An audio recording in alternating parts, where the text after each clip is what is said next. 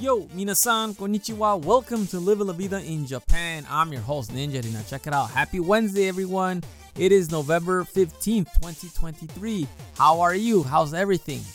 Now check it out.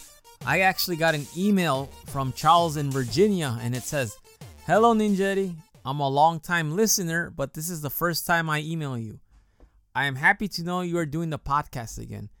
I was excited to hear that Legend of Zelda is doing a movie. In your opinion, what video game will they follow for the movie? Thanks in advance. Great question. Thank you for your question, Charles. If you have any questions, please shoot me an email at goninjadad at gmail.com or at livinglavidainjapan at gmail.com. So, thinking this logically, which game would be perfect for a movie? So, thinking this through logically, I have to say it has to be a game that Miyamoto actually created himself because he is working directly with his partners to come up with this movie. So who else than to make a game about himself, about the games he made? So that would scratch many off the list off right right away.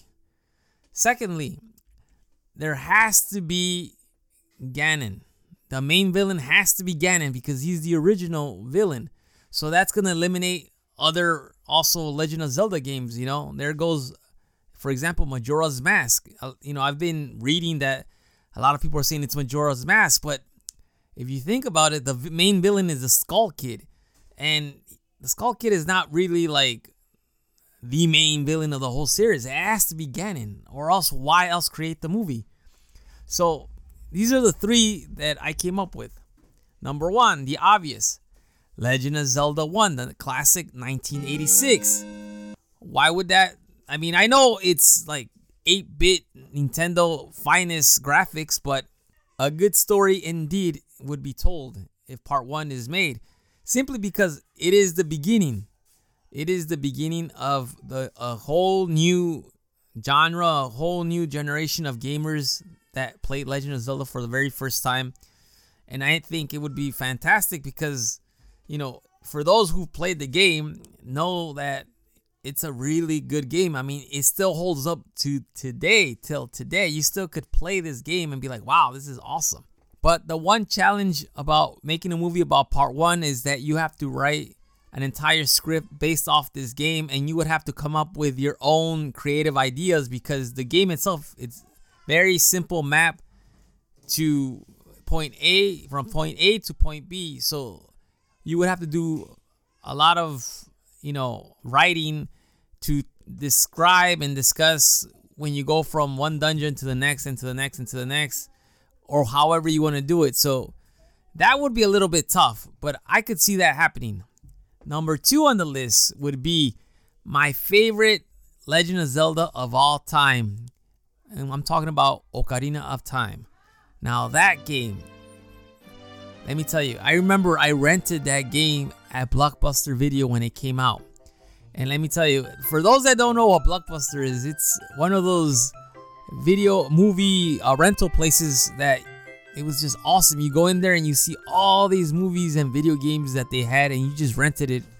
It was it was good times in those days. But I remember I rented Legend of Zelda. It, I think it was around the Christmas time, and I you know I honestly I played that game from 5 p.m. all the way to like 4 a.m. in the morning. I still didn't beat the whole game. I mean, it was that good. And, you know, I played, I think I had it for like five days, but I beat the game, you know, when when the time was up. But I think Ocarina of Time would be a fantastic game to turn into a movie because it has so many different elements, so many different characters and my number one reason I love this game is because you could time travel. And that to me is just awesome. It would have also a sci-fi feature if they would make it on Ocarina of Time because you would have boy Link and then you would have Link when he turns 19 years old when he gets the sword. But plus it has the main villain Ganon, well, his alter ego of Gandorf. He was actually Gandorf before he turned into Ganon. So that would be a good story of how, you know, there's a switch in power and stuff like that. But I think Ocarina of Time would be a fantastic movie because, like I said, I'm a big uh, sucker for you know Back to the Future stuff, going into the future and things like that. You know, especially if you played the game. If you played the game, you know what I'm talking about. It, it's one of those things that it would be fantastic to see on the silver screen. And last but not least, I think uh, the SNES Legend of Zelda Link to the Past. I think that's another game that has so many elements that you could do into a movie because you also you know go you go from different worlds you go from the dark world to the light world and you all the quests that you need to do so i mean quite honestly how are they gonna ha- fit all this into a two to three hour movie because you could easily turn this into like a big series of movies like uh lord of the rings and things like that where they turn it into three parts yeah, it, it really depends on what they focus on. Or for all we know, it's just a whole different story altogether. So those are my three games I think that they could possibly make a movie about. The reason I'm like I said, just to reiterate what I said, is it has to be a game that Miyamoto created himself. It has to have Ganon. So these are the three games that I think can be turned into a movie.